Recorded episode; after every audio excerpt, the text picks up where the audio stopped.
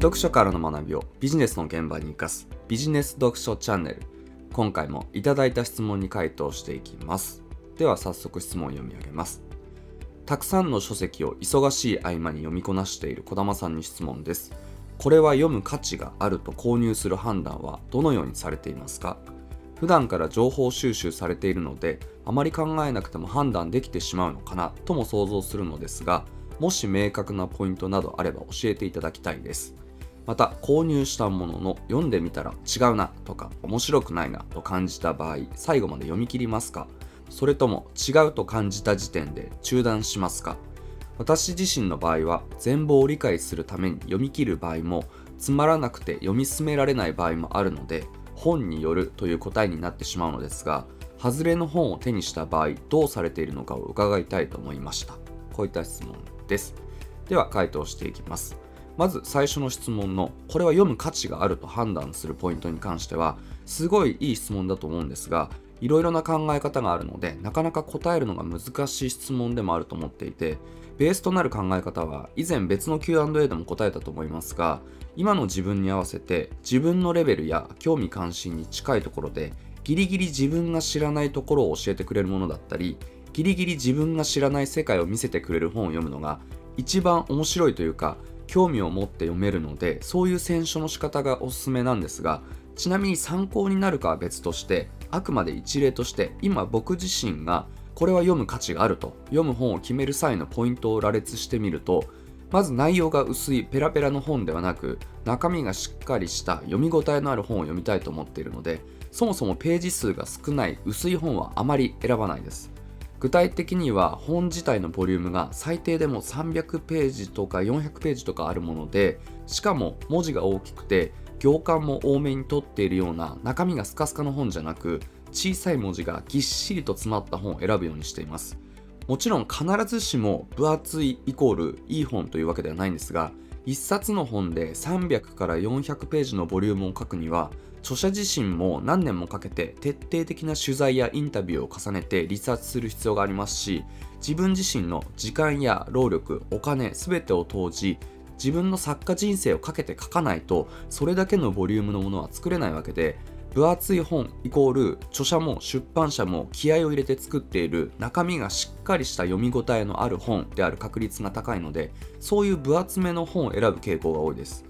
また個人的には例えば特定の人物や企業について書かれた本であれば箇条書きでただただ事実を羅列されるよりもその行間が読みたいというかこの判断をした時どんな気持ちだったのか何でこういうことを始めようと思ったのかみたいなディテールの部分を含めなるべく細かく丁寧に知りたいし描写してほしいとも思っているのでそういう意味でも分厚い本は事実の箇条書きではなく行間の部分が細かく丁寧に描写されている確率が高いので優先的に選ぶことが多いです。あとはこれは普段からこの音声を聞いてくれている方はわかると思いますがここで紹介している本は今のところそのほとんどが翻訳書だと思うんですが今は分厚くて中身がしっかりしていそうな本に加えて翻訳書も優先的に選ぶようにしています。もちろんこれも翻訳書イコール領書というわけでは決してないんですが翻訳されるということは少なくとも母国語版では評価が高くてそれをわざわざ膨大な時間や労力をかけて翻訳して日本語版にして輸出しても商業的に成功すると思っているから翻訳しているわけで翻訳して輸出するイコール著者や出版社の自信の表れだと思っていて分厚い翻訳書だったらあまり外れは少ないかなと思って今のところ優先的に選んでいます。ただもちろんもともと日本語の本でもいい本はいっぱいありますしすでにいくつも日本語の本もこのチャンネル用にリストアップもしているのでとりあえず翻訳系の本を掘りながら今後は日本語の本もどんどん混ぜていこうと思っています。あとはこれもこのチャンネルで音声を聞いている方はわかると思うんですが今全体的に有名なベンチャーやスタートアップの起業誌だったり起業家の伝記だったりをメインで読んでいますが分厚い翻訳書で起業誌や伝記みたいな本は割と外れが少なく面白い話が多いですし今はこのチャンネルでのアウトプットを前提にした読書というかビジネスに直接的に関係のある本を読んだ方がこの音声でシェアできるアイデアも浮かびやすいのでそういった本を優先的に読んでいます。まとめると今はこのチャンネルでアウトプットすることを前提にざっくりとした基準で最低300から400ページぐらいある分厚い本で母国語での評価が高くて日本語版が出ている翻訳書でベンチャーやスタートアップの起業誌や起業家の伝記みたいな本はこれは読む価値があるなと判断して優先的に読むようにしています。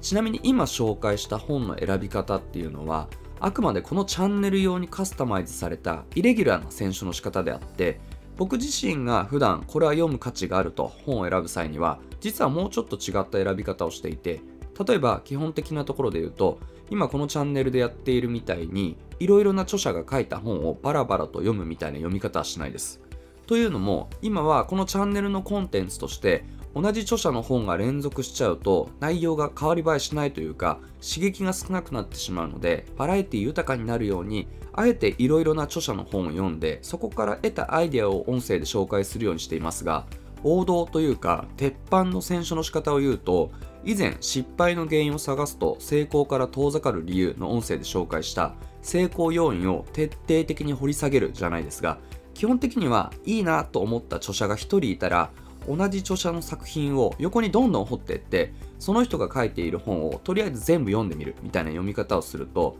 その人の考えが深く理解しやすく外れも引きづらく読書の質も高まりやすいので非常におすすめです。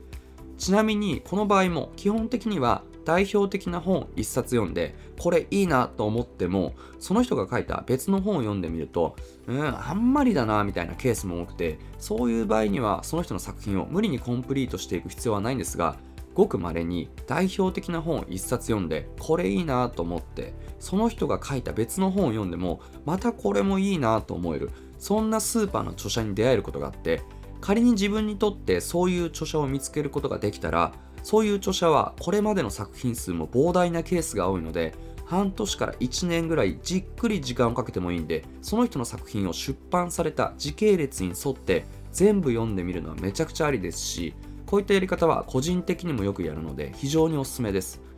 例えば以前16歳のアインシュタイン的読書術という音声とアインシュタイン的圧倒的に稼ぐ方法の見つけ方という音声で紹介したアインシュタインの伝記を書いたのはウォルター・アイザックソンという方ですがこの方はもともとアップルのスティーブ・ジョブズの伝記を書いた方として有名ですし個人的にもジョブズの伝記はすごい面白かったのでこのチャンネルでもどこかで取り上げたいなと思ってるんですがそれから数年経って去年の春くらいにたまたま同じくウォルター・アイザクソンが書いたレオナルド・ダ・ヴィンチの伝記を読む機会があってこれもすごい面白かったのであこれはきっとウォルター・アイザクソンが書いた伝記は他のやつも全部面白いだろうなと思って調べてみたらアインシュタインやキッシンジャーあとは日本語はないんですがベンジャミン・フランクリンとかの伝記も書いていたので一通りウォルター・アイザクソンが書いた伝記を全部買ってみてまずはアインシュタインの本を読んでいる時にちょうどこのチャンネルをスタートさせたのでアインシュタインの伝記を紹介したんですがこういう風に自分にとっていいなぁと思える著者を見つけられたらその人の作品を全部読んでみるのはめちゃくちゃありですし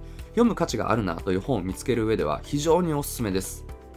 ちなみに成功要因を徹底的に掘り下げるという意味で言うと著者以外に帯で推薦している人という掘り下げ方もあって例えば以前4つの音声で紹介したネットフリックスコンテンツ帝国の野望という本は割と面白かったんですがその本の帯に元マイクロソフト社長の成毛誠さんと一橋大学教授の楠木健さんのお二人の名前があって僕自身はお二人のことを詳しくは存じ上げないんですがたまたま見かけたテンセント知られざる中国デジタル革命トップランナーの全貌という本の帯にも同じお二人の名前があったのであおそらくこの2人が帯で推薦しているということはネットフリックスの本同様に中身に期待が持てるなということでテンセントの本も買ったところこれもネットフリックスの本以上にめちゃくちゃ面白い本だったのでこういう形で自分が1個いいなと思った本があったら帯の推薦者の名前を見て仮にその推薦者のことをよく知らなくてもその人が帯で推薦している他の本も同じように面白いかもしれないから探してみようというアプローチは成功要因を徹底的に掘り下げるという意味で言うと非常に効果的だったりします。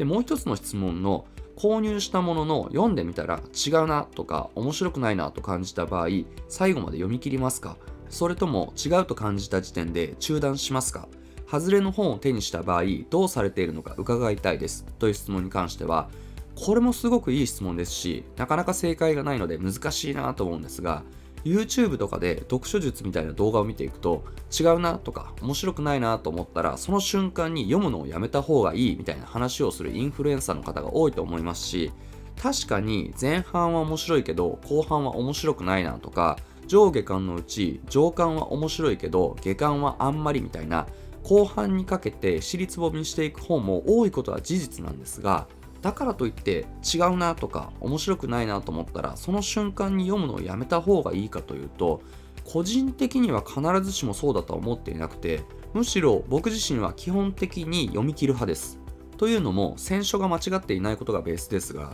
いろんな本を読んでみると分かりますし先日紹介したテンセントの本がまさにそうなんですが後半にかけて尻つぼみしていく本の逆で前半部分よりも圧倒的に後半部分が面白かったり上巻はあんまりだけど下巻がめちゃくちゃ面白かったりゴリゴリと頑張って読んでいった先に何かが見えてくるみたいな本というのもやっぱり同じくらいいっぱいあって例えばそういう本の本当に面白いところって前半部分をある程度頑張って読まないとたどり着かないわけで最初の方をちょろっと読んでみて安易に違うなとか面白くないなと思って読むのをやめちゃうのはちょっともったいないというか違うなと思っていますし前半部分が良くないから後半も面白くないと決めつけるのは良くないなとも思っています。逆に言えばそうやって多くの人が読破できないものであればそれを途中で諦めずに最後まで読み切ることにも意味や価値が生まれることもあるわけでやっぱり個人的にはどんな本も読み切る派です。ちなみにこれと関連した話で記憶が定かじゃなくて恐縮なんですが以前誰か有名なアーティストの方がインタビューで話をされていてそれが SNS でシェアされていてすごく印象的だったんですが昔って今みたいにサブスク系のストリーミングサービスとか YouTube とかがなかったので音楽を聴きたい時にはなけなしのお小遣いを握りしめてタワレコとか HMV みたいな CD ショップやレコードショップに行って CD を買ったわけですが当時の CD ショップって全部が全部視聴器で聴いてから買えるわけじゃないので中身をよく知らないままいわゆるジャケ買いというかとりあえずジャケットがかっこいいアルバムを買ってみることも多々あってただそういう買い方をしているとジャケットはかっこよかったのに中身は全然で外れを引いちゃってへこむみたいなことも当然あったわけです。ただそれでもせっかく買ったアルバムだからとか買ったのに聴かないのはお金がもったいないからと元を取ろうとそのアルバムを何回も何回も聴いていくと繰り返し聴いていくうちに最初はあんまり好きじゃなかったアルバムの良さがだんだん分かっていって徐々にそのアルバムを好きになっていく。結果新しいジャンルのアーティストだったり曲が好きになるみたいな体験があったというような話が紹介されていたんですがこういう体験ってやっぱり本にも同じようにあると思っているのでやっぱり最初の方をちょろっと読んでみて愛に違うなとか面白くないなと思って読むのをやめちゃうのはちょっともったいないというか違うなと思っていますしゴリゴリと頑張って読んでいった先に何かが見えてくるみたいな本もいっぱいあるので個人的には読み切る派を推したいなと思っていますし最初の質問の回答で紹介したように選書の段階でなるべく外れを引かないような選書の仕方もしてもらえればなというふうに思います。ということで本日までたくさんの質問に回答していったんですが一応ここまでで Q&A コーナーは一旦終わりにしたいと思います。今回このチャンネルにいただいた質問の中からいくつかピックアップして回答してみたんですがいい質問もたくさんいただいていて割と深い話もできたと思うのでできればこの Q&A を繰り返し聞いていただいて理解を深めていただければと思いますしまた質問がある程度溜まった段階でこういう Q&A コーナーを設けて定期的に答えていこうと思いますので楽しみにしていてください。